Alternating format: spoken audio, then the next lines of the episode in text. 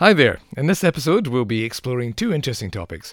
First, I'll be chatting with Sinead Ní Fhaolain from ISS here in Galway about some interesting work on data analytics. And then we'll hear from Dr. Naomi Winstone from the University of Surrey on how students view feedback on their coursework. So let's get started. Sinead, given the size of the university and the fact that technology pervades almost every aspect of our work here, all the systems we've got across the institution must be generating and storing lots and lots of raw data. Uh, you've been working on a project, as I understand it, which has been trying to connect some of these various strands of information in a way that can help students and help us manage our various operations. Is that right? That's right, Iain. Absolutely. So uh, you're you're perfectly correct. We have an awful lot of data associated with our various enterprise systems, but the thing is that we haven't been viewing the data as an asset, and we haven't been using the data as an asset. And when people have been trying to use data and essentially pull out reports on various things, a whole range of things, really the mechanisms that that are available to people are very unsatisfactory. They're very time consuming. They're often out of date, and this, I suppose, is where Dante. You mentioned the project mm. Dante has has come from. So. We have an IT strategy for the university, and inside in one of the programs is an information management program, and Dante lives in there. And Dante is simply a nice branded name. I felt we needed a name yeah. for the work we were doing, and the first three letters come from you know data analytics. So it was it was a nice uh, hat to yeah, hang hang our great. work on. So what kind of data can I access or make use of? What? So, um, really, potentially, it can it it can bring in all the data in the university. But what we've been able to do to date, in the time and the money available and the energy available, is we, we said we would start off with our biggest system, given we're a university, which is Quercus, our student data system. So we brought in most of that. We don't yeah. have exam data in, and we don't have details and graduations, but we've we've mm. most of our data, so we can report on student numbers. We've also brought in a lot of our staff data, yeah. and for student engagement that we'll talk about in a minute, we have also CAO application data, Blackboard data, Wi Fi data, library data, and we also have separate data for fees. We have about eight different data sources in there. Okay, so it's mm. bringing these things together. We would normally be recording all this stuff but not easily making sense exactly so what you would have to do at the moment if you want to, to get some pull something yeah. from Quercus is you you run a discover report yeah. if you want something out of core HR you run something else okay. if you want something from Agresso you go an accelerate report and you combine them yourself which is time consuming yeah. and requires a certain amount of skill the idea here is that we bring everything together in this giant mm. blob of data mm. and which is very tightly and mm. carefully organized and then you can report on several things at the same time and it produces some nice visual and simple, it produces plain, clear sorry uh, dashboards yeah. absolutely yeah. absolutely and that that is part of the advantage of dante is what you have at the moment is really down to discover or excel it's very mm. tabular based mm. now you have you have live data so yeah. we do this every day um, you have as you said uh, visually attractive data it's very flexible um, you've multi- multiple data sources together and and really i suppose the key for the whole thing is that you're you're using your data mm. strategically strategically to make you in, using the data yeah. to inform you about uh, so that you can make decisions and you can yeah. plan. And you've got a single lens for the whole university. So yeah. the famous one version of the truth your yes. your view and my view and the president's view and the registrar's view it's the same. It's the same one. It's the same one. Yeah. So that's that's interesting. And and so how how can it help course directors or heads of school well, as I said, really yeah. the, the point of the whole thing is really about planning yeah. and informing you. So, at an operational level, it can show you what you have in terms of student numbers, which are the most popular courses, where the students are coming from. It can tell you anything really about, um, you know, yeah. different views on the same information, which can help inform you as to, you know, maybe you want to run, maybe you need to bring more mm. students into this course, or, or what direction you, you want to take. So, so that's really the whole point of it. For example, uh, when we look at um, some of the staff data that we've brought in, we have r- uh, reports on people and on posts, um, and we also do events like um, contracts expiring or retirements. So any head of school can have a look into the future and say who's going to retire in the next five years, what kind of su- succession planning do I need okay. to do. So it's that yeah. kind of thing. Yeah. So it's it's it's um, really useful for that kind of uh, management of the resources of the school. Exactly. And for, and for courses as well, you can gather statistics and, and, look at the things like progression rates and so forth. Uh, exactly. So yeah. in the in the student world, and really it has been most of our reports. Yeah. We've produced what are called six apps. People will, will, be familiar with the terminology. So they're kind of like mm. dashboards. Um, of the six, five of them are in the student sphere. So one okay. of them is just general student reporting, but we have done two. They're called student success and student engagement. Student success is a backwards look across the years, see how we're doing with our students from year to year as we progress them along. How many yeah. do we retain? How many do we lose? Why do we lose them? Or sorry, where do they go rather than why we yeah. lose them? That's a different question. Um, and we also do something similar for um, for retention, which is you know cradle mm-hmm. to grave, beginning to end. How many of our students do we, do we keep across the whole program. And then we have something called student engagement, and that really is about looking at a number of factors about students to see which are the ones that correlate best with the students who begin to disengage and can we actually okay. put our arms around those students so it's pretty important to say that we provide the data to inform the eyes that look at this but the interventions are somebody else's business, yeah. so we don't get involved in that space. But but uh, but in a sense, though, that that's a really important aspect that it's a focus on helping the students. Oh, absolutely. Yeah, I mean, yeah. key to this is helping the students with everybody's permission. It fits in very nicely with the university strategy on student yeah. success. If the student has decided to come here, they've chosen Galway, they've chosen a mm. program, even if they they change their you know course mm. midstream, they still really the best thing for everybody would be to finish their course. And if we can stop them dropping out, find out what's what's wrong, what the issues might be, yeah. you know what the issues might be, we can hang on to them. That's very good. I mean, it, it, just in kind of context, obviously, learning analytics and data analytics are all buzz phrases these days. They are. There's lots of kind of um, companies offering various products and that sort of That's thing. That's right. But, uh, one of the things I think is quite interesting is is that in Ireland, the National Forum for the Enhancement of Teaching and Learning has been quite supportive of uh, learning analytics, but with that focus being you know, as a tool for students more than more than anything else. Absolutely, and, yes. Uh, so it's yeah. interesting to see that actually. Yeah. And, and, hear that in what you're saying. Yes, absolutely. Um, because many of the, the commercial products are you know focus on the kind of the operations of the institution and the finances and that sort of thing, whereas mm. actually there's a lot of benefit for the students if we if we focus Absolutely. Yeah. I mean, really, student retention. Every university struggles to some degree. Well, you know, certainly yeah. the ones in Ireland with, with, with student retention. Um, there are student retention products out there. There's yeah. a, a, couple I've come across, but uh, they tend to be quite sophisticated and they tend to do a lot of machine learning, uh, you know, and then they're in a position to be able to say, our information is so good, we'll actually text the student. We are nowhere near that. So that's why I really drew the line between the data informing the eyes and then the interventions being a separate thing. And who knows in time, but that's where we are just now. That sounds really interesting, Sinead. So, so what's next then? So, um, what's next is um, one of the things we're working on at the moment is financial reporting for uh, colleges and, yep. and budget holders, and we're working very closely with management accounts on that, which is wonderful. Mm. Um, another strategic area that the university really wants to to improve on is um, the kind of uh, gender work that's uh, under the auspices of Athena Swan. Oh yeah. yeah. So we were, are working with the the office of the vice president for equality and diversity, and also a couple of people in engineering who are doing their reports. Um, and then we would like to try and get into the space of tailored dashboards. So, for example, um, this is what you, the kind of things that UMT need to look at at their meetings, or the kind of thing that college boards need mm-hmm. to look mm-hmm. at at their meetings. So, as we've worked on, you know, student engagement, as we've worked on staff, we've built things in, in that space. Yeah. But we pro- possibly need to bring things together and put a sort of a, an amalgam of things in, in a very attractive way. Okay. Um, the whole thing depends on funding. Yeah. So, yeah. Um, if we can get the funding, we'll steam ahead. Very good. Thank you very much, Ned. You're very welcome. Dr. Naomi Winstone of the University of Surrey visited us a short while ago and spoke to me about a major project funded by the UK's Higher Education Academy, which focused on how students react to or use feedback given to them on their coursework. Naomi, feedback is a big issue for both students and staff. Uh, the staff wondering about whether all the effort they put into commenting on student work is worthwhile, uh, and students not quite sure of how to use feedback to improve, particularly if they've just been given it along with a final mark for an assignment and no immediate scope to follow up. Can you tell us a little about your project? So we started the programme of work um, with a grant from the UK Higher Education Academy.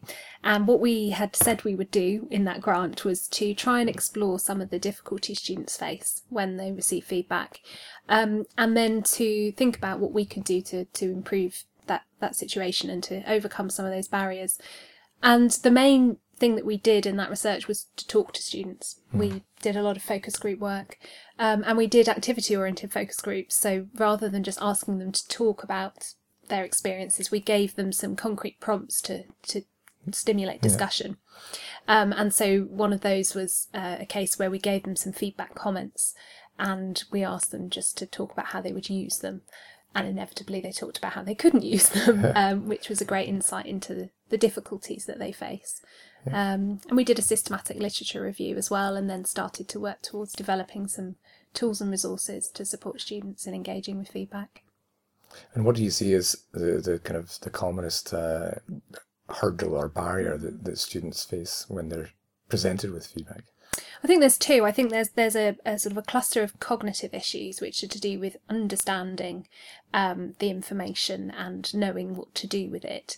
So being able to understand the comments and to be able to say this is the step I need to take. And then there's a cluster of emotional barriers I think as well, which um, can make students feel quite powerless really to see improvement on the basis of feedback and to feel motivated to do it as well because often it takes a lot of work and if they perceive maybe you know I, I don't feel I can see that improvement or I don't think I'm good enough to do that then hmm. they can perhaps lack motivation to engage yeah and from the perspective of, of, of, of, academics, one of the things you also mentioned was this idea of dangling data. Yeah. So do you want to maybe just explain what that that captures. Yes, I think um, that that phrase from from Royce Sadler is, is such a brilliant um, representation of what can happen with the feedback process. That academics can put so much time and effort into crafting feedback. I think it's one of the most time consuming jobs mm. that we do in learning and teaching, um, and it can be so frustrating if if that information, those comments go back out to students and in some cases, academics can see that students haven't even collected those comments, or they will see lack of engagement because the same issues come up again and again. And I think that that's incredibly difficult because you hmm. think I've taken all this time and it's not having any impact. So that's why I think we need to look very carefully at how we use the time we have to spend on assessment and feedback to have that impact. And that probably isn't going to be in just providing more and more detailed comments. Mm. Something else needs to change. So it might be something about thinking a little bit more carefully about uh, the way in which we design assessments mm. and the way in which we kind of come towards a kind of um, decision on grades and so forth within courses. Yeah. Yeah, absolutely. I think certainly I've seen a lot of cases where assessment and feedback are seen as two completely different things. And so when students will come say they're mm. not satisfied with their feedback, or we see that from some kind of survey, the focus is on right, how do we change the feedback, rather than thinking, as you say, how do we change the assessment? How do we set up the process of assessment so that students can receive feedback more quickly, more regularly, and in a way that they then then can implement that directly in in future work? I think there's an important um, point there that, that we look to assessment structure as well as the feedback um, because they do they do go together. Mm. And again, I guess a challenge that we often face in many institutions is this whole idea of uh, modules versus programs, and the mm. experience for students can be very fragmented as they're yes. doing a collection of modules. Mm. Yeah, definitely, um, both from the perspectives of staff and students. Um, students often said that they were very honest. Actually, they'd say, "Well, that assignment's done, the module's done. Why would I look at the feedback? Because I'm not doing that piece of work again." And I think that's one of the real challenges is is seeing all these pieces of work connecting together. Um, and I wonder whether actually we're not always that good at talking to each other within mm. a program team. Um, sometimes one member of staff won't even know what another member of staff is giving as their assessment. So how can we start to to, to mm. uh, stitch these things together? And so, one of the key recommendations that we've been given is when giving assignment briefs to make it very clear on that assignment brief which of the program level learning outcomes are being um, assessed using that assessment so that when students get another one they can see where the commonality is but also to direct feedback to program level learning outcomes not just module level learning outcomes because mm-hmm. there will be a thread that goes through all of those assessments yeah. but we don't always capitalize on it yeah in the HEA grant we had said that we would develop a tool or a resource. Um, but because we'd found these these four barriers to engaging with feedback, we then decided to create a resource that would help to overcome each of those. And we worked with students to design those tools. So for that barrier of awareness and being able to decode the language, we developed um, a feedback glossary which sits within the, the feedback guide. And what the students did there was they went round um, all of their lecturers and, and interviewed them about what they mean when they say particular words in feedback And this was fascinating because I thought that the kind of terms that students would say they had difficulty understanding were, were some of those sort of jargon terms. Mm. One of them was specific. They said they don't know what we mean when we say that be more specific. And that seems to me to be such a, a, a, a general word. I yeah. wouldn't expect students to have difficulty understanding. Um, so anyway, they collated together all of these different definitions and created a, a glossary of terms. Um, there's then a feedback guide which gives students some sort of tips about how to um, implement feedback, and it's got this this flow chart in it that takes students through the process. So that was designed really to overcome these these issues of cognizance and knowing what to do with the feedback. And then to give students a sense of, of agency, of actually being able to, sort of take the lead in, in implementing feedback, we developed this um, workshop resource with a series of different um, activities and discussions that can be used either as standalone sessions or as part of a curriculum to, to build those skills of, of feedback recipients and students.